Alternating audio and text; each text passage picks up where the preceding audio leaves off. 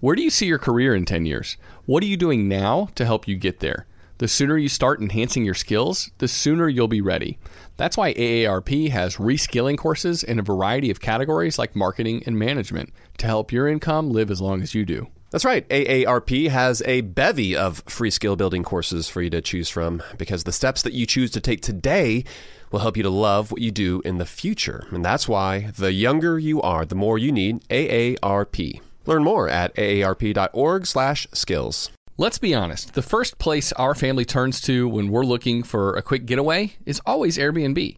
I know we can find an amazing place to stay at the beach, like St. Simons on the Georgia coast, for instance. It's one mm-hmm. of our favorite spots. That's what comes to mind, Matt, when I'm thinking about travel. And while you're staying at someone else's home, have you ever thought about what you could be doing with your own home? That's right. Your empty space could be an Airbnb while you are away because that is all you need to become an Airbnb host. It's a lot easier than you think, and you don't need to Airbnb your entire house. You could just host your extra spare room if you've got one. Your home might be worth more than you think. Find out how much at airbnb.com/slash host. I'm Katya Adler, host of The Global Story. Over the last 25 years, I've covered conflicts in the Middle East, political and economic crises in Europe, drug cartels in Mexico. Now I'm covering the stories behind the news all over the world in conversation with those who break it. Join me Monday to Friday to find out what's happening, why, and what it all means. Follow The Global Story from the BBC wherever you listen to podcasts. Welcome to How to Money. I'm Joel. I'm Matt. Today we're discussing cars that last, SBFraudster, and tricky tax forms.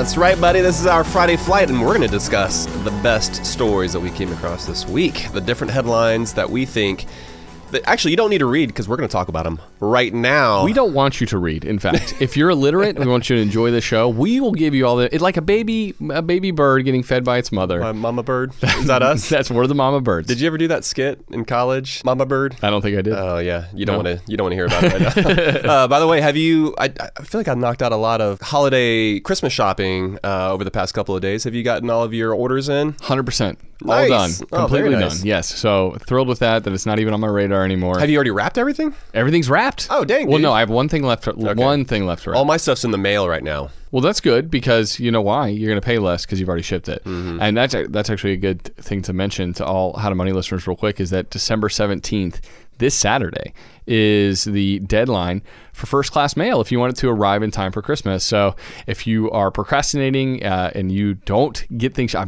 guarantee you lines are going to be hideous tomorrow at the post office. But still, you might want to get that stuff shipped Mm-hmm. uh, today or tomorrow so that you can avoid paying more to ship your goods or just missing uh, Christmas and letting everyone down. That's right. You don't want to do that. I yeah, I still got a couple packages I need to mail. Actually, stuff for that we need to send. We're, we're sending some beer mail. Oh, that's to true. Some, some friends of ours, uh, and so I've got to get that out. Actually, by the time this episode hits, first thing Friday morning, I'm going to be at the post office, UPS, whichever is cheaper. Good man. All right. Yeah. Make sure we don't overpay for that beer mail shipment. Uh, all right. Let's move on, though, Matt. Let's get to the sampling of stories we found interesting this week. Of course, in the world of crypto, SBF, the former disgra- now disgraced CEO of FTX, he was taken into custody by police in the Bahamas.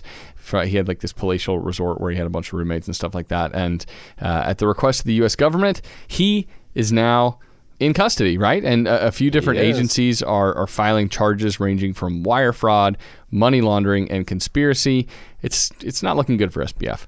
And apparently, he even had a Slack channel called Wire Fraud. So I'm not sure how difficult this case is going to be to prove. um, and I've I've, Oh my gosh. I've seen some jokes uh, about him trying to post bail with the token he created, FTT, which is very funny. Yeah. Um, but it surely seems like this was not a case of incompetence, although that's what SBF seems to be claiming in his little media tour.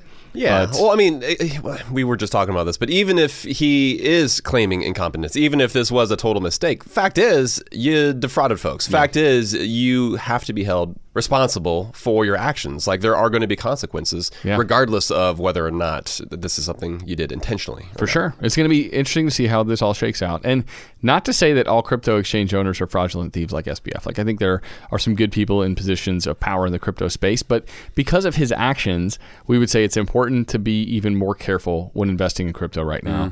Uh, keep your exposure to this asset class minimal. Make sure that it's your money is being held somewhere safe.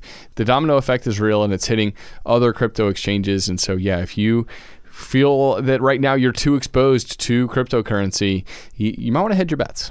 Yeah, I think I saw that. I mean, prosecutors and regulators, uh, they're also trying to find like the missing money because I mean, there's billions of dollars here of investors' money that can't be found. Yeah. And I don't think they're going to find it, Joel, because I mean the, the whole thing, like it was a giant pyramid scheme. Like it was, it's a, it was a house of cards, and that money was siphoned over to Alameda Research.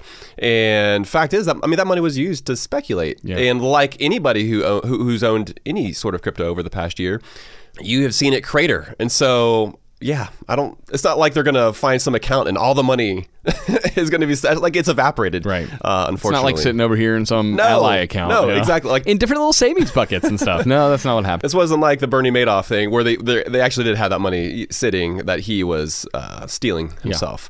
Uh, but regardless, let's talk about the housing industry because uh, mortgage rates. They have been ticking down. They're, they're actually closer now to 6% than they are to 7% at this point. Uh, that's still a lot more than they were a year ago. Uh, and that has a direct influence on what your mortgage payment would be if you were to buy a house in the near future. But uh, it is also massively helpful to see rates mellow out a little bit because that's going to be good for the real estate market. Um, I don't think anybody really wants to see a repeat of the 2021 frenzy Yeah. uh, with housing prices skyrocketing, and I think we're unlikely to. But just having a, a completely frozen housing market isn't good either. We'll see what the Fed does. As everyone saw earlier this week, they continued to raise rates, although at a slower pace, 50 Yeah. basis points rather than the 75. So that's And of course, encouraging. the Fed rate doesn't go up or down in tandem with mortgage rates. So that's interesting to see too. That Fed Mm-hmm. rate continues to climb, but mortgage rates are going down right now. Exactly. So we'll see what happens. Uh, and by the way, don't forget to shop around uh, as you're looking for a mortgage. According to Freddie Mac, they say that buyers could save an average of $1,500 over the life of the loan uh, by getting just one additional quote. And that savings increases to about $3,000 if you compare five quotes. And we'll say that that's a pretty big difference. Although I saw also this this is before the incredible volatility that we have seen so far It was this a few years ago that they released Yeah, that, those- yeah. that guidance, but it could be even I- more than that. I guarantee. I personally guarantee it. Yeah. You let me know. If, uh, definitely kidding. But there's no way that you could not save much more just with the the volatility of rates recently, because there are certain banks that maybe were most likely quick to raise rates as as they climb. but maybe now as they've dipped a little bit, they're thinking "Ah, we kind of liked it up Yeah. here. That's that's what we want to charge, even I though was shocked others at, aren't. at how much I was able to save this summer with getting a mortgage. The the disparity in interest rates between a few different local banks It was more than were massive. It would have been more than three thousand dollars. Oh yeah, for you. oh yeah. I saved probably five figures right over the life of the loan just by shopping around. And so it's one of those things where yeah, the more you, it's we we we've learned to shop for everything. We got the Honey plug-in for little consumer goods we buy online, but when it comes to shopping for mortgage, most people go to one place. That's a bad idea. If you're in the uh, the, market for a house, you're going to want to shop around to be able to save most def. lots of money over a big period of time. Let's talk about cars, Matt, one of the other big line items in our budgets. And uh, one of the questions that a lot of people want to know is, well, which car, if I buy it, is going to last the longest? Not everybody wants to keep their car a really long time. We would say it's a super smart financial move if you do. And for frugal folks, that's, just one of the best questions you could ask about your transportation device because the longer you keep that car, the more money you save. And so every time you trade in an old car for a newer model, that's just money out of your pocket that you could have been doing other awesome things with. I get it. Some people they like to spend money on cars. That's fine if that's your craft beer equivalent, but the the folks But dang, that's But an dang. expensive craft beer equivalent. Am I, hate, right? I hate to see it. Think, think about how much craft beer we could buy with just one used car. Joel. I know. I'd rather see you pick something cheaper, but I get it. Some people love to have a nice car. And the folks over at iSeeCars, they did a study to see which cars have the longest lifespan, and the results were conclusive. Toyota cars are made really well. And that's not necessarily shocking to me, Matt, but but I think what was shocking was that Toyota took 10 of the top 20 spots. Yeah. Fully half of the most uh, the cars that last the longest are Toyota vehicles. impressive. Yeah. So if you're in doubt about which brand of car to consider, that should help narrow it down, right? That uh, evidence right there. And on top of that, iSeeCars, they said that uh, with regular maintenance, you can expect to drive these cars for upwards of 230,000 miles. That's some real longevity, and I think most people think, "Oh, my car, it, that it's never going to get to that point in time." But more and more car, cars really can these days. Yeah, definitely. Yeah, I was surprised to not see as many Hondas Yeah. uh, in that top 20. And I think there's only something like three uh, that broke the top 20. Honda Odyssey was definitely up there. There you go. But uh, yeah, if you if you want that long lasting car, definitely get the Toyota over the Honda. And dude, I, I also think it's a good idea to reframe our concept of what we consider to be an old car because I'm guessing there are still a lot of folks out there who think that their car, their vehicle, is getting long in the tooth when it crests 100,000 miles. By the way, where does Oh. that come from? Long in the tooth. Long in the tooth? Yeah. Like, I think, so squirrels, they have to chew, like they chew on stuff to cut their teeth. Uh-huh. Like their teeth grow like fingernails.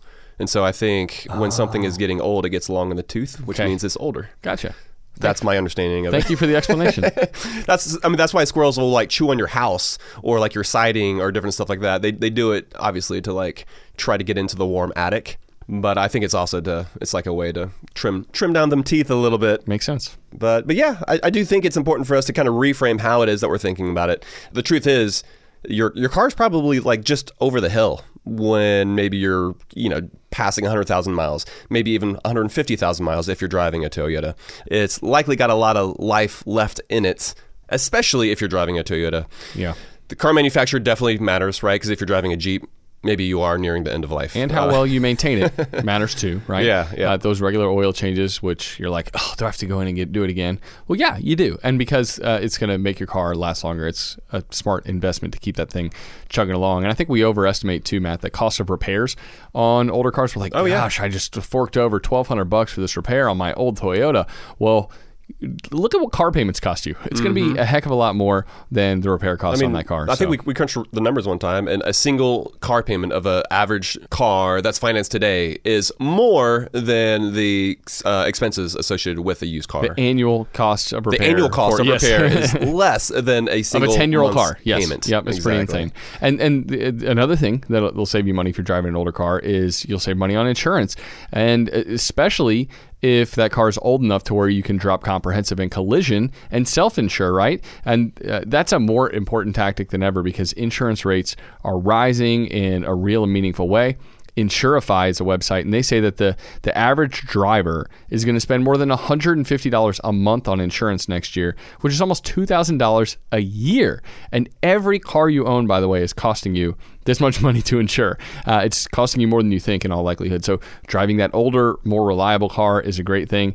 Ditching a car from your life altogether is even better. We talked about that, Matt, back in episode 242. We want to see people have fewer cars in their life. Not only is it like better for the planet, woohoo, that's a good thing, but it's going to save you a ton of money, especially as insurance rates are just like going through the roof. Totally. Yeah. I, I've I've still been impressed at how little I've needed to use uh, Uber or Lyft Yeah. since we've moved out to the burbs. I was thinking that it was going to be something I, I was going to need, need to do a lot more. But maybe at the very end of the year, I'll like total all those uh, all those costs up. But by the way, man, one thing that makes ditching a car altogether no problem, uh, and actually, I think that was the name of that episode. No car, no problem. Yeah.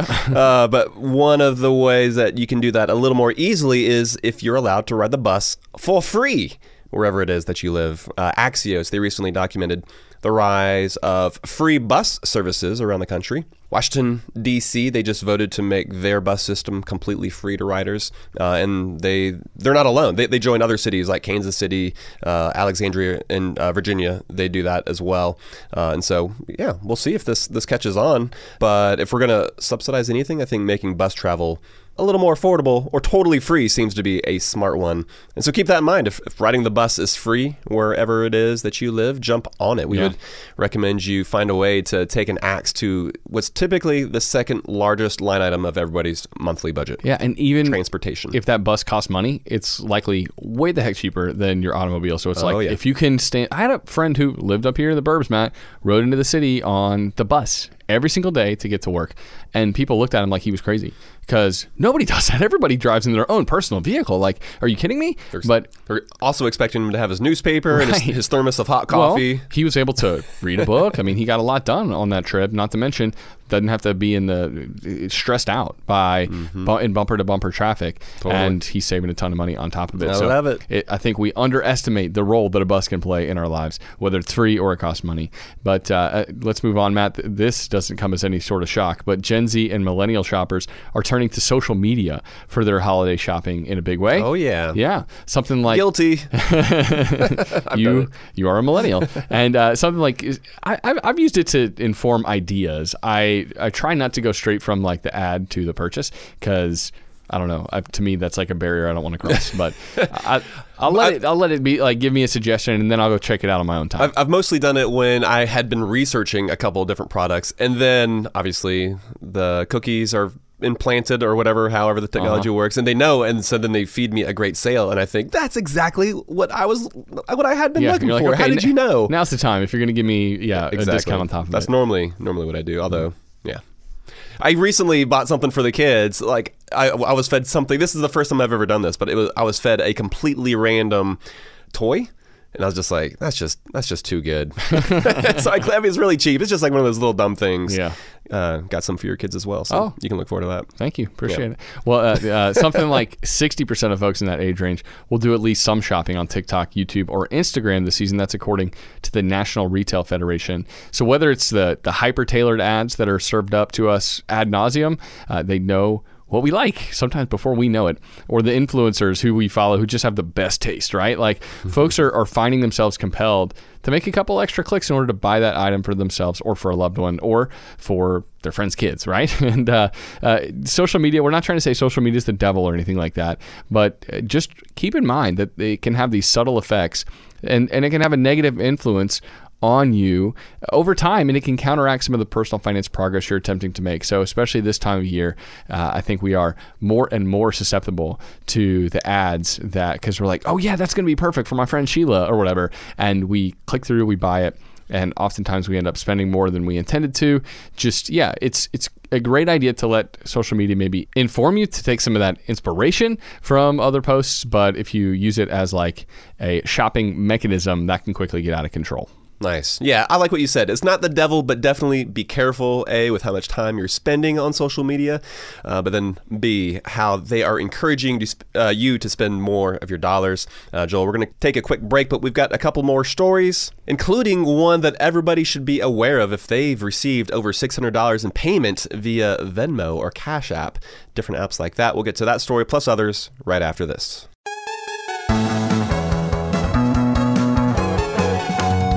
Asking the right questions can greatly impact your future, especially when it comes to your finances.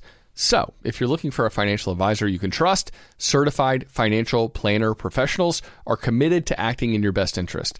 They are committed to high ethical standards and even had to pass a rigorous exam before they could become a CFP professional. They offer financial planning and services that take a more comprehensive view of your financial and personal circumstances and are customized for your needs. Certified financial planner professionals can offer advice on a wide range of issues like reviewing your investment portfolio's allocation, handling an inheritance, rolling over a company retirement plan, building education savings, and so much more. That's why it's got to be a CFP. Find your CFP professional at letsmakeaplan.org. Kachava is the all in one superfood shake made up of high quality plant based nutrients. It's got greens, superfruits, plant proteins, antioxidants, adaptogens, probiotics, and in other words, everything your body craves to feel your best. This is where Kachava really earns their 52,000 plus five star reviews. It tastes amazing. It's creamy and smooth with just water, and it comes in five delicious flavors. You can choose from chocolate, vanilla, chai, matcha, and coconut acai. Kachava is offering How to Money listeners 10% off for a limited time. I've been using Kachava in breakfast smoothies in the morning recently. It's just so nice to pack in a bunch of nutrients early in the AM in a way that's satisfying and energizing. So if you want to optimize your breakfast, your workout shake, be sure to check out Kachava. Just go to kachava.com slash how to money. That's spelled K-A-C-H-A-V-A and get 10% off your first order. That's K-A-C-H-A-V-A dot com slash how to money.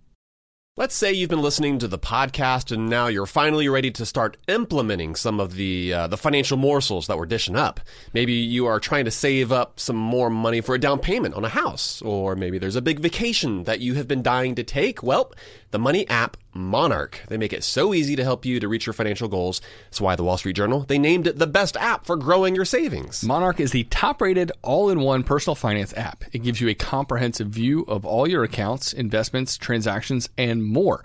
Create custom budgets, track progress toward financial goals, collaborate with your partner even. And now get an extended 30-day free trial when you go to monarchmoney.com slash howtomoney and you won't get spammed either. Monarch features ad free privacy you can trust. They will never sell your data to third parties or show you ads. That's right, man. And after trying out Monarch for myself, I understand why it's the top rated personal finance app. It just makes sense, it works.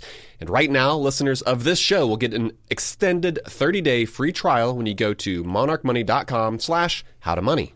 That's M O N A R C H M O N E Y dot com slash how to money for your extended 30-day free trial. Go to monarchmoney.com slash howtomoney for an extended 30-day free trial.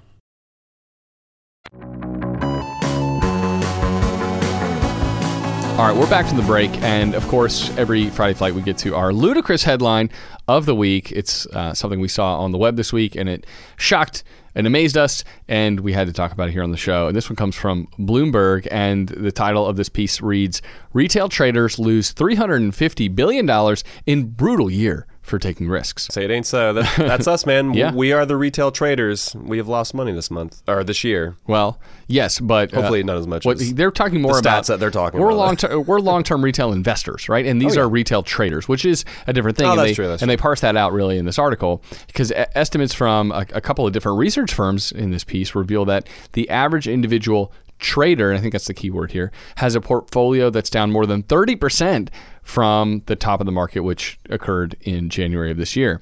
Well, how much is the S&P 500 down as of this point? More like in the upper teens, right? So uh, th- this the story is familiar at this point. More folks stuck in their houses with additional government funds hitting their account. They opted to start investing, but instead of choosing the boring route, they wanted to try the sexy path and see if that was going to work out.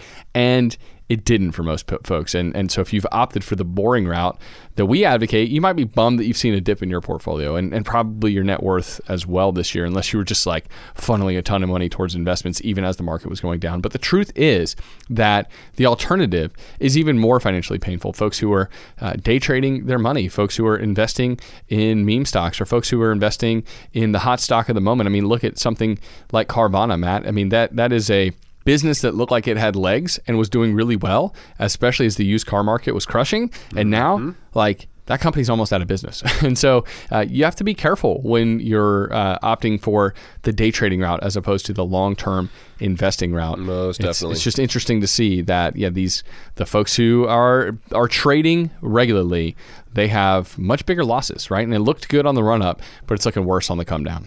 Exactly. Yeah, and that's a good distinction to make because even yeah, like you said, even having having taken the boring route, like we're still looking at a portfolio that's down about twenty percent. You know, like pretty dang close to that right now. Nobody prays for that or wants that. Nobody wants that. That's where a lot of us are sitting. But like Yeah. you said, folks who are who are invested more in crypto, in single stocks, uh, they're seeing their. Honestly, I'm surprised to to see that that number wasn't higher. Like honestly, that tells me that there's a lot more folks who have invested in a more conservative way. Because was like one of the predictions I think was 38% was Yeah. that, that that's where the, the average trader's down and, and I'm like that's double what the average tra- uh, average long-term investor is down. Sure, but then you look at like single stocks like Tesla, they're down over fifty percent. Yeah. You look at Bitcoin, Ethereum, uh, the biggest uh, cryptocurrencies, they're down over sixty percent. And so, I don't know. In my mind, you picture a bunch of stonk traders uh, who've got their fingers crossed that things are going to go to the moon, Mm-hmm. and you, I, I envision folks who are sitting at losses at closer to sixty percent. Yeah. But I am actually maybe a little more encouraged to see that it's not quite that severe. Yeah, well, Uh, that, that's the Tesla one is interesting too because it's definitely yeah, I a, a stock that had a story to go along with it, and a lot of a lot of folks were pe- saying people will buy a story. Yeah, yeah. and and, and that's why one of the reasons we dis- want to dissuade listeners from investing in single stocks or doing it with a very very small portion of your investable assets because the boring route, yes, it's boring, but it's going to lead to ultimately more money for you over time. And Are you recommending the Boring Company? Uh, another one of Elon Musk's No. ventures? Okay. No, although just making sure that people aren't reading between the lines. no, I don't even think that's a publicly traded company, and nor should it be. okay, so on a related note, uh, now I guess infamous fund manager Cathie Wood's fund. It was you know it was all the rage, and, uh, as some of her favorite bets were crushing during the pandemic. Um, I, I feel like the talk about her her prowess and her skills were almost as frequent as her CNBC appearances. Uh, but when you zoom out, even Cathie Wood has actually underperformed the S and P over the past few years, uh, despite her rapid pandemic successes, uh, her uh, what she called it, her, it was her innovation ETF. Yeah. it's, it's down in the neighborhood of sixty two percent. Sounds like what you want to be in, right? It's like innovative, of course. Uh, yeah, her results have, have been more Icarus-like uh, recently. Uh, but the Times they ran an article last week about how hard it is to beat the S&P over an extended period of time. So this isn't just her who's kind of, you know, crap on the bed. It's everybody. And they documented, uh, they did some research and they found that of the 2,132 actively managed mutual funds, not a single one managed to consistently beat the market over a five year period. So, yeah, we wanted to, sh- to share that because index funds certainly haven't been just rainbows and sunshine this year. But the alternative strategy has been even worse for millions of folks. We do not want that to be an alternative that you you can consider it, I guess, but just don't just don't go down that path because picking single stocks, buying a bunch of uh, different funds because of different rock star managers or stock pickers will almost inevitably lose you money over the long haul. Yeah, it feels like a tale as old as time at this point, or a tale as old as at least index funds. a tale as old as at least like late the late 1970s. Sure. Uh, but and if you want to know more about the history, we talked with Robin Wigglesworth about right. index funds recently. That was a super fun ex- episode. But uh, it's something we will continue to say uh, and continue to give the evidence to support why index funds are a better choice. And it's also nice because it's a set it and forget it choice. You don't have to think about it, and then you don't have to like wring your hair when you're when you're underperforming and when things aren't going well. Uh, which I think I appreciate the emotional stability that ind- index funds can provide. That's underrated. Totally. But Men- mental health, man. It's, Yeah. It's important. It's true. Index funds can help you out on that front. Do it for your mental health. yeah. Everybody. And since we're talking about investing, let's talk about retirement for a second. It turns out that Gen Z, which we're older than that, Matt, we're millennials, but Gen, the Gen, All Gen those Zoomers. Zers, I like to call them Zoomers. Zoomers. It's like boomers, but Zoomers. Yeah. With a Z. I like it. And, you know, Zoom. You get on Zoom. They don't do that anymore. You get it? they don't do that anymore. They're doing other things, I think. But uh, they have a different view of retirement than folks in other generations, as it turns out. According to a recent Harris poll, they're more prone to think that retiring early is an option and one that they want to pursue. Nice. 43% of folks aged 25 and younger say they plan to retire before they hit the age of 65. Gen Xers are more sober minded. Less than a quarter of them think, think that they're going to be able to retire before 65. But there's another stat in this poll, Matt, that made me think that a large swath of Gen Z might just be wearing rose colored glasses. Like these are hopes and dreams and not like actual realities that are, are likely to occur because only 35% of them said that saving for retirement was a financial priority in their lives. So, so like a lot more people said, yeah, I'm going to retire pretty early. But very, very few said, no, I'm definitely saving for retirement. It's a priority for me. And th- those two things don't coexist. There seems to be a disconnect here. Yeah, and you we would say we want HTM Gen Z listeners to have the option to retire early, to be able to travel the world or pursue whatever passion project they might have decades from now. But that goal just isn't going to have a shot of occurring if those boring old retirement accounts aren't made a priority in the here and now. You got to start doing it. Start funneling money in that direction so you're giving yourself options in the future.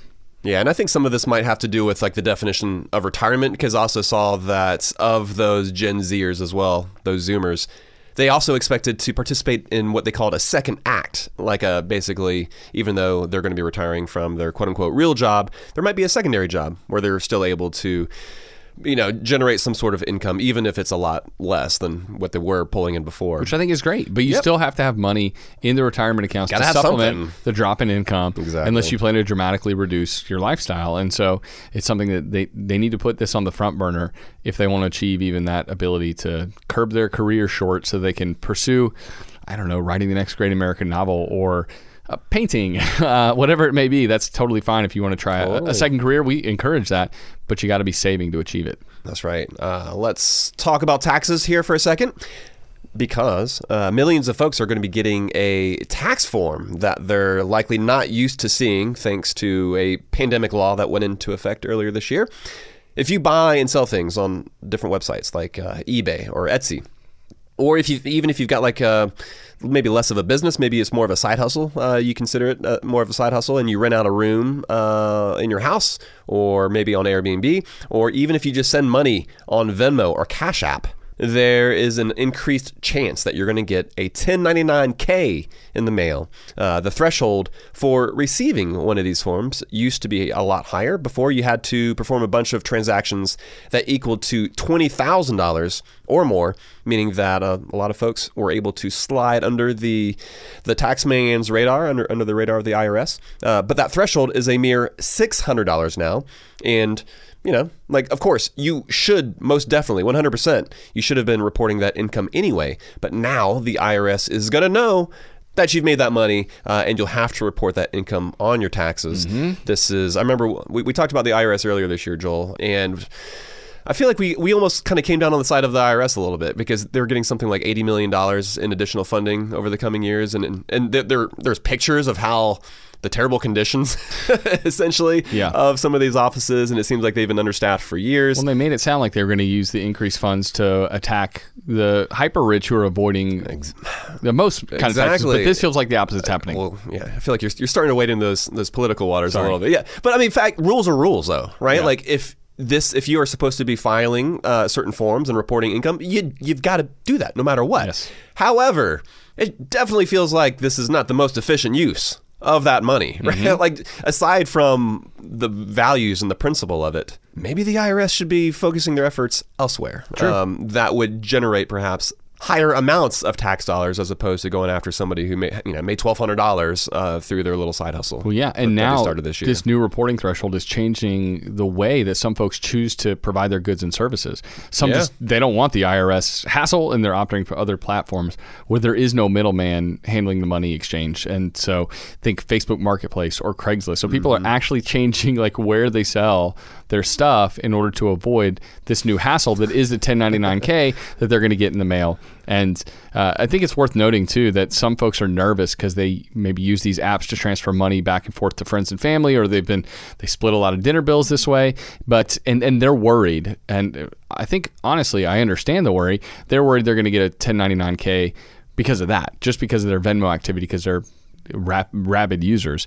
But you're not supposed to. That's actually why Venmo started asking the question about whether you're paying friends or family or not earlier this year, whether it's a business transaction. It was an attempt to gauge what folks are using their platform for so they can document everything accordingly. And so, yeah, if you're using it purely for those purposes, Venmo should be, hopefully, a Venmo and Cash App should be smart enough to know not to send you a 1099K mm-hmm. because you weren't using it for business purposes. And there's a, a, political initiative, by the way, to raise the threshold for sending 1099K forms back to $20,000.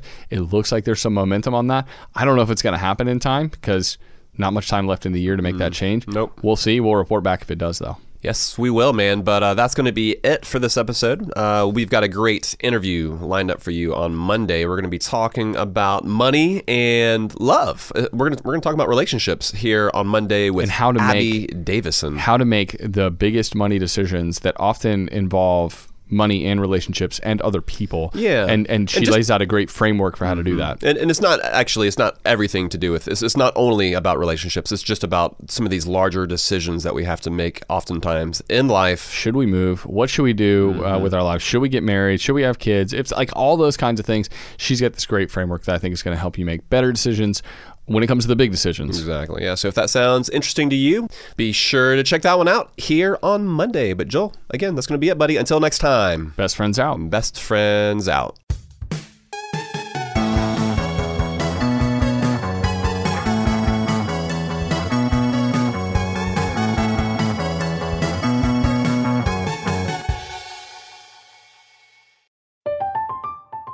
I'm Katya Adler, host of The Global Story.